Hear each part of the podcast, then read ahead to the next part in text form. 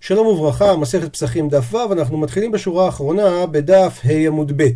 הגמרא אמרה שהייתה סתירה לכאורה במשנה בין הדין שאמר שאסור להטמין ולקבל פקדונות מן הנוכרים לבין זה שאסור לראות חמץ שלך אבל כן מותר לראות חמץ של אחרים ושל גבוה והגמרא ענתה על זה שההבדל הוא אם אתה מקבל על זה אחריות או לא מקבל על זה אחריות שאם אתה מקבל על זה אחריות אז אסור ועכשיו שואלת הגמרא, איכא דאמרי, יש אומרים, זה גרסה לשאלה שהייתה קודם, הניחא למאן דאמר, נוח לנו לשיטת מי שאומר, שדבר הגורם לממון, או במילים שלנו, קיבלת אחריות על משהו, ועכשיו אם זה יאבד או ייגנב אתה חייב, ובכל זאת החיוב הזה לאו כממון דמי, זה עדיין לא יוצר קשר ישיר בינך לבין הדבר הזה, זה לא נחשב ממון שלך. הפכנו דף. ממילא היית חושב שאולי גם חמץ, אפילו שבאחריותך, הוא לא כמו הממון שלך. לכן, היינו דאיץ צריך, לכן צריך להגיד לך את הפסוק, לא יימצא. אלא למאן דאמר, כממון דמי, אבל לפי שיטת מי שאומר שפיקדון שנמצא באחריותך הוא כן נחשב כמו ממון שלך, יש לכם קשר בעלות אליו, אז אם ככה, לא יימצא למה לי, הרי זה נחשב כמו שלך, אז בשביל מה התורה צריכה להגיד לי את זה? זה הרי ברור. עונה הגמרא, איץ צריך, גם לשיטתו צריך את הפסוק. למה? סלקא דעתא חמינא, מה היית חושב? הואיל וכי איתי הדר בעיני. הואיל ואם הפיקדון הזה ישנו עד שאתה צריך להחזיר אותו, אז הדר בעיני חוזר אותו פיקדון, אז בעצם יוצא שלאו ברשותי קאי, הוא מעולם לא היה ברשותך, כי הרי רק אם הוא היה נגנב או נאבד, אז הוא היה ברשותך, אבל כל זמן שהפיקדון הזה לא קרה לו שום נזק, הוא נשאר ברשות הבעלים שלו, אז אולי אין לך זיקת בעלות אליו, בכל זאת, כמה שמלן, שזיקת הבעלות קיימת אפילו שהוא עדיין לא נגנב. שואלת הגמרא, באו מיני שאלו ממנו מרבה את השאלה הבאה, בהמת ארנונה, האם היא חייבת בבכורה או אין חייבת בבכורה? רש"י אומר בהמת ארנונה שהמלך נוטל איסור מן הבהמה ומן התבואה. בימי קדם היה מקובל איזה מס מלך שהופרש אחוז מסוים מהבהמות עבור השלטון ואז הפך השלטון הנוכרי לבעל חזקה מסוימת בעדר כולו. זו שיטת רש"י. הרשב"א מסביר אחרת, הוא אומר שהחזקת הצבא הזר הייתה מוטלת על אנשי המקום שלשם הגיעו החיילים, ואז נוצרה שותפות מאולצת בין ישראל לגויים בבעלות על המזון. מסביר רש"י את השאלה, האם בהמת ארנונה כזאת חייבת בבכורה? כי קיימה לן שכל שיד נוכרי באמצע היא פטורה מן הבכורה. למה? כי נאמר, לי כל בכור בישראל, אבל לא באחרים. אז העדר הזה שהאיסור שלו של המלך נמצא בתוכו, האם מחייבת בבכורה לתת לכהן את הבכורות או לא? היום למשל בימינו, כדי להיפטר מהעניין של הבכור, נותנים חלק לגוי בבכור, אוזן או משהו כזה, ואז זה פוטר מלתת את הבכור. ומסבירה הגמרא את השאלה. כל היכא, כל היכן דמצי מסליק לבזוזה, כל מקום שיכול לסלק את המלך בכסף, בזוזים, על זה לא כמיבאי לן דחייב, על זה ברור לנו שהוא יהיה חייב בבכורה. למה? שהרי הנוכרי עדיין לא זכה בבהמה, ולכן הוא הרי יכול לתת לו מעות במקום. אז איכא לממר אפשר לומר שלא ייתן לו בהמות אלא מעות, אז אם ככה הבהמה היא של הישראל לגמרי, ולכן חייב בבכורה. אלא כי קמי באיה לן, מה שקשה לנו, זה היכא דלא מעצי מסליק לבזוזה, במקרה שהוא לא יכול לסלק אותו בכסף. בזה מאי, מה יהיה הדין? ענה להם, אמר להוא, פטורה. דהיינו, בגלל שהוא לא יכול לסלק, אז ממילא הגוי הוא חלק מהבעלים פה. שואלת הגמרא, והתניא והרשנין שחייבת, שבהמת ארנונה חייבת, והברייתא לא עשתה את החילוק הזה, האם מסלק או לא מסלק בזוזי. עונה הגמרא, הטעם כן מדובר דמצי מסליק לי, שם מדובר שהוא כן יכול לסלק בזוזים, ולכן בעצם הבעלות המלאה היא של היהודי. איכא דאמרי, יש אומרים, גרסה נוספת לדברים, אמר רבא, בהמת ארנונה פטורה מן הבכורה, ואף על גב, אפילו במקרה דמצי מסליק לי, אפילו כאשר הוא יכול לסלק את הארנונה, כן, את המס למלך על ידי כסף, אבל עיסת ארנונה היא חייבת בחלה, אף על גב דלא מעצי מסליק לי, אפילו שאתה לא יכול להגיד לגוי אין לך חלק בעיסה הזאת. רש"י מסביר, עיסת ארנונה חייבת, ואף על גב דעיסת נוכרי פטורה. ואז אוכל ישראל בלא הפרשת חלה. למה? כי כתוב הריסותיכם. דהיינו דווקא הריסות של יהודים, ולא אם הגוי נמצא. אומרת הגמרא, מה היא טעמה? למה ההבדל הזה בין עיסה לבין בהמה? עונה הגמרא, בהמה יתלקה לה, יש לה קול, יש לה פרסום לעניין הזה. עיסה לית לקלה, לעיסה אין קול, אין פרסום. מסביר רש"י, זו חייבת למה דלת לקלה, זאת אומרת שמי שרואה אומר, העיסה הזאת היא שלו, והוא אוכלה בלא הפרשת חלה, אבל בבהמה אית לקלה, זה דבר מפורסם, כן, שמהעורבה הזאת, מהרפת הזאת, יש למלך מס. ועכשיו שאלה נסתרת ברש"י, אז איך נסביר את הברייתא שאמרה חייבת? עונה רש"י, ועד דתניא חייבת, ומה שאמרנו חייבת, נעמיד את זה בעיסא ודתניא. זה מדובר בעיסא, ולכן זה מסתדר לאיכא דאמרי. אומרת הגמרא תנו רבנן שנו רבותינו, נוכרי שנכנס לחצרו של ישראל ובצקו בידו, אין זקוק לבאר. הפקידו אצלו, הפקיד אצלו את החמץ, זקוק לבאר. אבל אם הוא ייחד לו בית, דהיינו ייחד לו איזה מקום מסוים, אין זקוק לבאר. למה? שנאמר לא יימצא. מסביר רש"י שאין זקוק לבאר, הכוונה שלא יזקקו להוציא את הנוכרי מן הבית עם החמץ שלו. כמו שאמרנו, שאתה יכול לראות חמץ של אחרים. אבל אם הוא יפקדו אצלו, אומר רש"י, וקיבל עליה אחריות, כמו שפירשנו קודם, אז הוא זקוק לבאר. אבל אם ייחד לו בית, כלומר, הוא לא קיבל עליו אחריות, אלא הוא אמר לגוי, הרי הבית לפניך, ותניח באחת מן הזוויות, אז אין זקוק לבאר. על זה שואלת הגמרא, מייקה אמר? מסביר רש"י את השאלה, היכי אליף מלא יימצא. דהיינו הלימוד בברייתא לא מובן. אמרנו שאם ייחד לו בית אין זקוק לבאר, ואז אנחנו אומרים שנאמר לא יימצא, אבל הפסוק לא יימצא אומר למה כן צריך לבאר בפשט הפסוק. עונה הגמרא, אמר רב פאפא, הרישא קאי, זה מדבר על הדין מהרישא, מראש הברייתא. ואחי כאמר, וכך צריך לומר, הפקידו אצלו, אז הוא זקוק לבאר. למה? שנאמר לא יימצא, וכמו שהסברנו, אם לקחת את זה באחריות, אז ממילא דין לא יימצא, מכריח אותך לבאר. לעומת זאת, רב אשי אמר תשובה אחרת. לעולם הפסוק של הלא יימצא, הסיפא קאי. הוא כן נאמר על הדין של ה"ייחד לו בית, אין זקוק לבאר". אז אם ככה, איך זה מסתדר עם הלא יימצא? והכי כאמר. ייחד לו בית, אין זקוק לבאר. למה? שנאמר לא יימצא, אבל בעצם התכוונו למילה הבאה בפסוק. לא יימצא בבתיכם. וברגע שייחדת לו בית, והא לאו דידיו. למה? זה לא שלו הוא. דנוכרי כי כמאייל, כאשר הנוכרי מכניס את החמץ לביתא דנפשי כמאייל. כן, הוא מכניס את זה לתוך הבית ששייך לו. שואלת הגמרא, למימרא, אז אתה רוצה לומר ששכירות קניה? דהיינו שברגע שהגוי שכר ממך את הבית זה נחשב שלו וזה לא קניין שלך? והאתנן והרשנינו במסכת עבודה זרה, אף במקום שאמרו להשכיר, דהיינו שמותר להשכיר לגוי, לא לבית דירה אמרו, אסור להשכיר לו את זה לגור. למה? מפני שמכניסים לתוכו עבודת גילולים, מסביר רש"י, בפרק כמה דעבודה זרה תנן, אין משכירים בתים לנוכרים בארץ ישראל. ויש מדרגות, בסוריה משכירים, ובחוץ לארץ משכירים. וגם במקום שהתירו להשכיר, דהיינו בסוריה ובחוץ לארץ, לא לבית דירה התירו, אלא רק להעמיד בו מחסן של רפת, בהמות ועצים, אבל לא שהוא יגור בה, למה? כי הוא מכניס עבודת גילולים. ועכשיו מסיימת הגמרא את השאלה, ואי סלקא דעתך, ואם אתה חושב, עלה בדעתך, ששכירות קניה, כמו שאמרנו, הרי כי כמאייל לביתא דנפשי כמאייל, מה הבעיה שהוא מכניס עבודת גילולים? הרי כי כמאייל, כאשר הוא מכניס לביתא דנפשי, לבית של עצמו, הוא מכניס את זה ואתה לא עובר על זה שום איסור. עונה הגמרא, שאני הכה דאפקה רחמנה בלשון לא יימצא. שהלשון הזאת אומרת, מי שמצוי בידך, יצא זה שאינו מצוי בידך. זאת אומרת ששכירות באמת לא קונה. אז אם ככה, למה אתה לא חייב לבאר את החמץ שהגוי יכניס לך לבית? בגלל שהתורה אמרה, לא יימצא. והכוונה בלא יימצא, רק מה שמצוי בידך.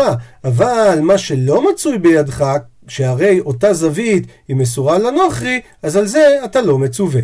ממשיכה הגמרא, אמר רב יהודה אמר רב, המוצא חמץ בביתו ביום טוב, כופה עליו את הכלי. מסביר רש"י שהרי לא חזי לטלטולי, אתה לא יכול לטלטל את החמץ ביום טוב, זה מוקצה מבחינתך, והפוקי, ואתה לא יכול להוציא אותו. ומי הוא? אבל גם בבל ייראה אתה לא עובר, למה? כי הרי ביטלת אותו בלב שלך מאתמול, כמו שאנחנו נגיד בעמוד הבא, שהבודק צריך שיבטל בליבו. אז אם ככה, למה בכלל צריך לכפות עליו את הכלי? כדי שלא ישכח ויאכלנו, לכן צריך כפיית כלי.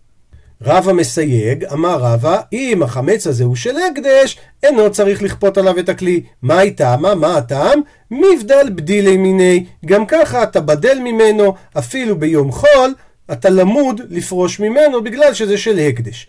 דין נוסף, ואמר רב יהודה אמר רב, חמצו של נוכרי עושה לו מחיצה עשרה טפחים משום היכר, ואם החמץ הזה הוא של הקדש, אינו צריך. אומר רש"י שמדובר על חמץ של נוכרי שמופקד אצלו ולא קיבל עליו אחריות ואז מותר להשותו. בכל זאת הוא עושה לו מחיצה ביום 14 משום ההיכר כדי שלא בטעות ישכח ויאכל את זה. ולזה לא מספיק כפיית כלי כל שבעת הימים, למה? כי כלי הוא דבר שניתן לצורך, אז אתה צריך היכר שיהיה יותר ברור.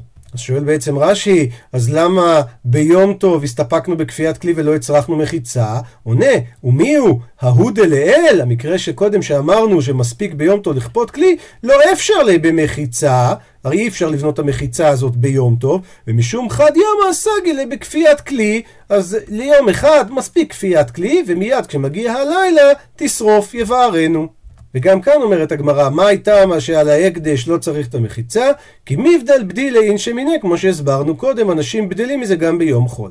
עוד הלכה, ואמר רב יהודה אמר רב, המפרס והיוצא בשיירה, כן, מי שיוצא בים, לשון מפרס, ומי שיוצא בשיירה, אם זה קודם 30 יום לפסח, אין זקוק לבאר, ואם זה תוך 30 יום לפסח, הוא כן זקוק לבאר.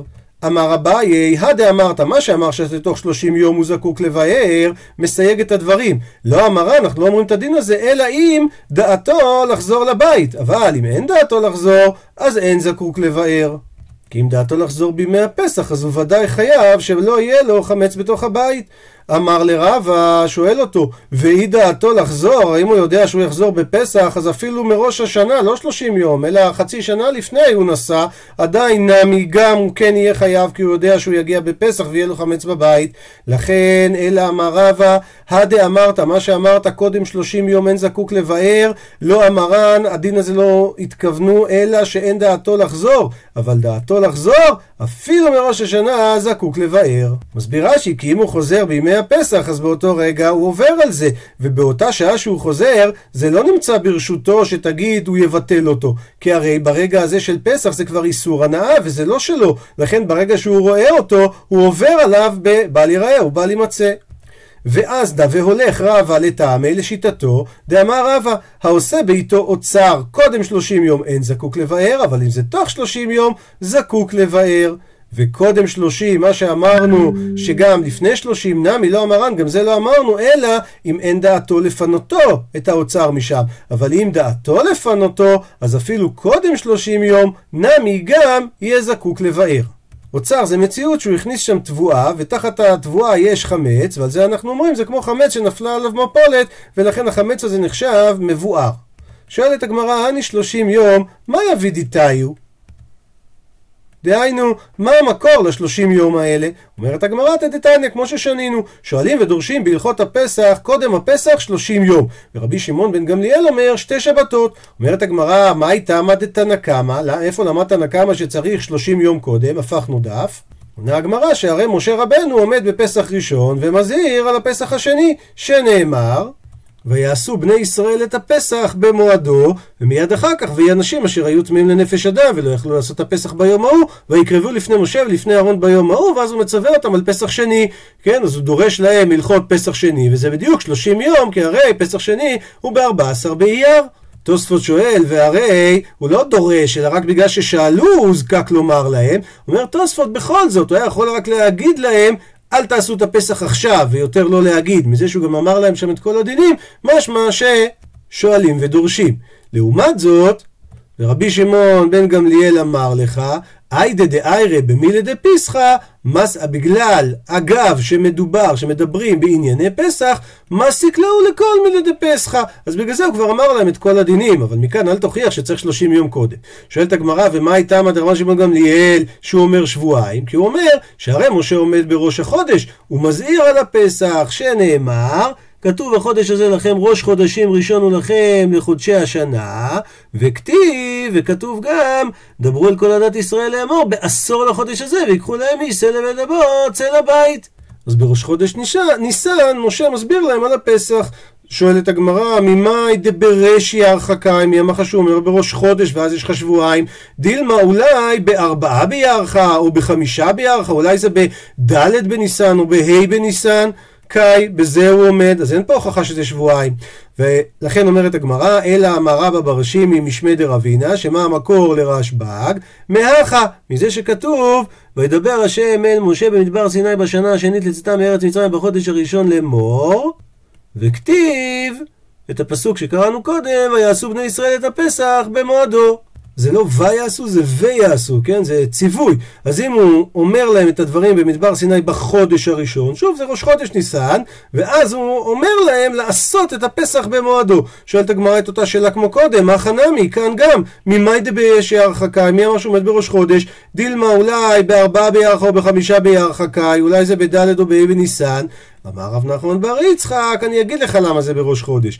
עטיה זה נלמד מדבר ממדבר. דהיינו, כתיב כתוב הכה כתוב כאן במדבר סיני, וכתיב התם וכתוב שם וידבר השם אל משה במדבר סיני, אותו ביטוי, במדבר סיני, אבל שם גם מפורט, באוהל מועד, באחד לחודש השני. אז מה להלן, כמו ששם מדובר בראש חודש, כן, באחד לחודש, אף כאן, כשאומרים במדבר סיני, מדובר בראש חודש. אז עד לפה זה התשובה בעצם למקור של דברי רשב"ג שצריך שבועיים לפני, בשם רבא בר שימי משמי דרבינה. עכשיו שואלת הגמרא, ונכתוב ברישא דחודש ראשון, והדר נכתוב דחודש שני. בואו נראה ברש"י, קודם כל, לא אשמעתין פריך, זה לא קשור לסוגיה שלנו, אלא זה על הסדר פרשיות כפריך. כן, הרי בגלל שהזכרנו את פרשת פסח, היא נאמרה תחילה, שהרי בחודש הראשון היא נאמרה, כדכתיב בחודש הראשון לאמור. ופרשת פקודים, שהיא דווקא מתחילה את ספר במדבר, היא נאמרה באייר. אז מה הטעם שהקדמנו בראש הספר של במדבר את הפרשה של פרשת הקדומי, את פרשת הפקודים, ולעומת זה את הפסח רק אחר כך בפרשת בעלותך. כן? כמו שאמרנו, נכתוב ברישא, בוא נכתוב בתחילת הספר את החודש הראשון, דהיינו את ציווי הפסח, והדר נכתוב, ואחר כך נכתוב את העניין של החודש השני, שזה הפקודים. אמר רב מנשיה בר תחליף המשמי דרב, זאת אומרת, מכאן אני מסיק את הכלל שאין מוקדם ומאוחר בתורה. אמר רב פאפא, מסייג את דבריו, לא אמרן, אלא בתרא ענייני. אין מוקדם ומאוחר בתורה, דווקא בשתי פרשיות שהם שתי עניינים שונים. אבל בחד עניינה, אם מדובר על עניין אחד, מאי דמוקדם מוקדם, ומאי דמאוחר מאוחר. בפרשייה אחת, בעניין אחד, אנחנו כן אומרים שזה לפי הסדר. ולמה? דאי לא תימא הכי, כי אם לא תאמר כך, אז יש לנו... שני דברים הוא יביא עכשיו מי"ג מידות שאנחנו לא נוכל לדרוש אותם. יש לנו דבר אחד שאומר כלל ופרט שאין בכלל אלא מה שבפרט. אתה אומר כלל, כמו מן הבהמה, אחר כך אתה אומר פרט, מהבקר או מן הצאן, אז בעצם הפרט מצמצם לך את הכלל. ולכן אין בכלל אלא מה שבפרט. אבל אם אתה אומר שאין מוקדם ומאוחר בתורה, אז אולי זה לא כלל ופרט, אלא דילמה, אולי זה בכלל פרט וכלל הוא.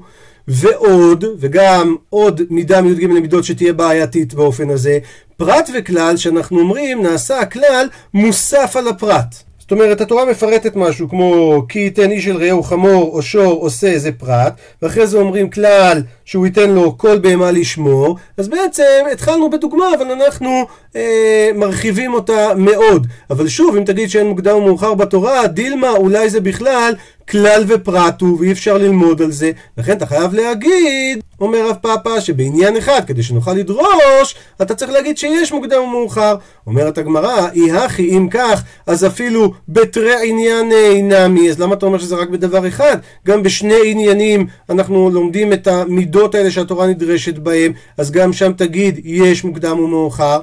מסייגת הגמרא את השאלה שלה, הניחא למאן דאמר, נוח לפי מי שאומר שכלל ופרט שמרוחקים זה מזה, אז אין דנים אותם בכלל ופרט. אז אנחנו יכולים להגיד שפיר, אז באמת אפשר להגיד שלפי זה גם ככה לא לומדים, אז זה באמת אין מוקדם ומאוחר ביניהם. אלא למאן דאמר, אבל לפי מי שאומר שגם בפרשיות רחוקות דנים את י"ג מידות, אז מה איכא למימר? האם הוא יסייג את הדברים ויאמר שבעצם אף פעם אנחנו יכולים להגיד שיש את הכלל של אין מוקדם ומאוחר בתורה? עונה הגמרא, אפילו למאן דאמר דנים, גם מי שאומר שדנים מעניינים מרוחקים, הני מילי, הדברים האלה שהוא מתכוון זה בחד עניינה, דהיינו אם יש עניין אחד, אז אפילו מרוחק אחד מהשני, אנחנו כן אומרים את הכללים, דהיינו אה, יש מוקדם ומאוחר, אבל בתרי ענייני, אבל אם מדובר על שני עניינים שונים, בזה ההסכמה היא שאין דנים, ולכן אין מוקדם ומאוחר בתורה. ממשיכה הגמרא הלכה נוספת, אמר רב יהודה אמר רב, הבודק צריך שיבטל. דהיינו שיבטל בליבו סמוך לבדיקה מיד, והוא אומר כמו הנוסח שאנחנו רגילים, כל חמירא דאיכא בבית הדן, אז זה יהיה בטל. שואלת הגמרא, מהי טעמה? הרי הוא מבאר את כל מה שהוא מוצא, אז בשביל מה הוא צריך עוד לעשות ביטול? ואומרת הגמרא, הנה, אם תאמר שזה בגלל הפירורים שאולי הוא ימצא בבית, הרי הלא חשיב, הרי הפירורים האלה הם לא חשובים, הוא לא עובר עליהם, בשביל מה הוא צריך לבטל? וכי תימא, ואולי תאמר, כיוון דמינטר לו, כיוון שהם נשמרים אגב ביתי ולכן הם חשיבי, הרי הם נשמרים יחד עם שאר ממונו, שכשהוא נועל את ביתו לשומרו הוא משמר את כל מה שבתוכו, אז אולי בזה הוא נותן חשיבות גם לאותם פירורים, אז תגיד מה, ששימור שהוא לא מתכוון אליו, הוא נחשב בזה שהוא מחשיב את הפירורים, והתניא והרשנינו סופי תאנים ומשמר שדהו מפני ענבים, או סופי ענבים ומשמר שדהו מפני מקשרות ומפני מדלאות, דהיינו, זה סוף עונת התפוזים, כן? סוף לכיתת תאנים שהם נמצאים בתאנה וכבר הם לא התבשלו בכלל כי זה סוף העונה שלהם אבל יש לו שם גם, גם ענבים ובעל הבית הוא משמר את השדה כדי שלא ייכנסו בני אדם לתוכה אבל לא בגלל התאנים, זה לא אכפת לו אלא רק בגלל הענבים או אותו דבר, יש לו סופי ענבים, הענבים האלה כבר אין להם סיכוי להתבשל אבל יש לו גם שם מקשה, כן? של אה, אבטיחים או דלאות או דברים כאלה ובגלל זה, אז אומר, אומרת הברייתא בזמן שבעל הבית מקפיד על הסופי ענבים או הסופי תאנים האלה, אז הם אסורים משום גזל, כי הוא מקפיד על זה, וממילא הם גם חייבים במעשר. דהיינו, אם לקטן בעל הבית, או שהוא נתן לאחר, צריך לאסר אותם. אבל... בזמן שאין בעל הבית מקפיד עליהם, אפילו שהוא מקפיד לשמור על דברים אחרים, אז הם מותרים משום גזל, דהיינו מותר לקחת אותם, כי הם בעצם הפקר, וכדין הפקר הם גם יהיו פטורים משום מעשר. אז אם ככה אנחנו רואים שגם פירורים שנמצאים בבית ודאי לא אכפת לך עליהם. עונה הגמרא, אמר רבא גזירה שמא ימצא גלוסקה יפה ודעתי ילווה. אולי הוא ימצא איזה גלוסקה, איזה עוגה ככה של אנג'ל יפהפייה בפסח, ודעתו עליה היא חשובה בעיניו, והוא חס עליה לשורפה, ואז הוא משעה אותה אפילו רגע אחד, הוא נמצא עובר עליה בבל ייראה או בל יימצא. אבל אם אתה ביטלת, אז ממילא אתה לא עובר. למה? כי כתוב תשביתו שיער, וממילא השבתת כי ביטלת. שואלת הגמרא, וכי משכחת לה לבטלי, אז למה צריך לבטל אותו כבר בערב של י"ד כשאתה בודק את החמץ? אם תמצא, אז תבטל. עונה הגמרא, דילמה משכחת לבתר איסורה, אולי ימצא אותה אחרי שנכנס האיסור, כן? דהיינו כשכבר נכנס פסח, ואז ולאו ברשותי קיימא. אחרי שמתחיל זמן האיסור מהשעה השישית זה כבר לא נמצא ברשותו וממילא הוא לא יכול לבטל ולא מצי מבטל. והמקור לזה דאמר רבי אלעזר יש שני דברים שאינם ברשותו של אדם ובכל זאת עשתה אותם התורה עשאן הכתוב כאילו הם ברשותו לעניין להתחייב ואלו הם בור ברשות הרבים וחמץ משש שעות ולמעלה. אומר רש"י בור ברשות הרבים שהרי מי שפותח אותו חייב בנזקים אבל הוא לא יכול להגיד אה אני חייב זה שלי אז יאללה בוא נבנה פה גורד שחקים אין הבור שלו אלא הבור הזה הוא הפקר למה שהרי ברשות הרבים זה לא שטח שלך ואף על פי שקראו אין רשות הרבים קנויה לו וכמו בור, ככה גם חמץ, מזמן האיסור, אתה מתחייב עליו, אבל זה לא שלך ואתה לא יכול לבטל אותו. עד לכאן, דף ו'.